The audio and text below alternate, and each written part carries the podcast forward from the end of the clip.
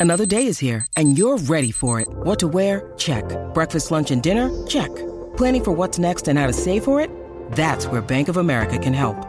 For your financial to-dos, Bank of America has experts ready to help get you closer to your goals. Get started at one of our local financial centers or 24-7 in our mobile banking app. Find a location near you at bankofamerica.com slash talk to us. What would you like the power to do? Mobile banking requires downloading the app and is only available for select devices. Message and data rates may apply. Bank of America and a member FDIC. The longest field goal ever attempted is 76 yards. The longest field goal ever missed? Also 76 yards. Why bring this up? Because knowing your limits matters, both when you're kicking a field goal and when you gamble. Betting more than you're comfortable with is like trying a 70 yard field goal. It probably won't go well. So set a limit when you gamble and stick to it. Want more helpful tips like this? Go to keepitfunohio.com for games, quizzes, and lots of ways to keep your gambling from getting out of hand.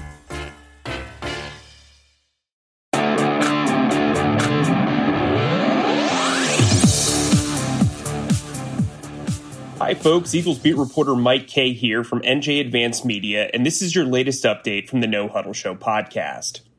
The Eagles have agreed to trade former franchise quarterback Carson Wentz to the Indianapolis Colts.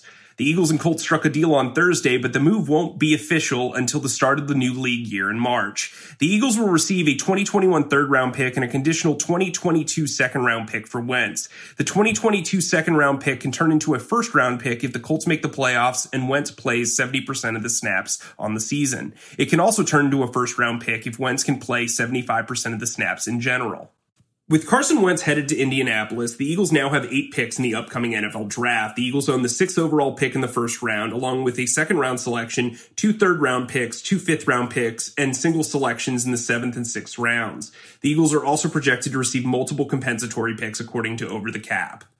The Eagles will incur a $33.8 million dead money hit for trading Carson Wentz to the Colts. However, they'll avoid paying a $10 million signing bonus that was due in March. They'll also avoid a $15 million guaranteed trigger in his 2020 salary. Carson Wentz dead money cost will account for roughly one sixth of the Eagles spending this season.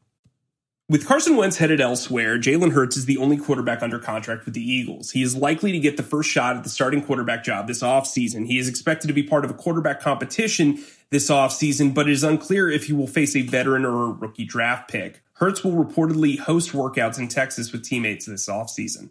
For all the latest Eagles news, turn to the sports section of NJ.com and download the No Huddle Show podcast wherever podcasts are available.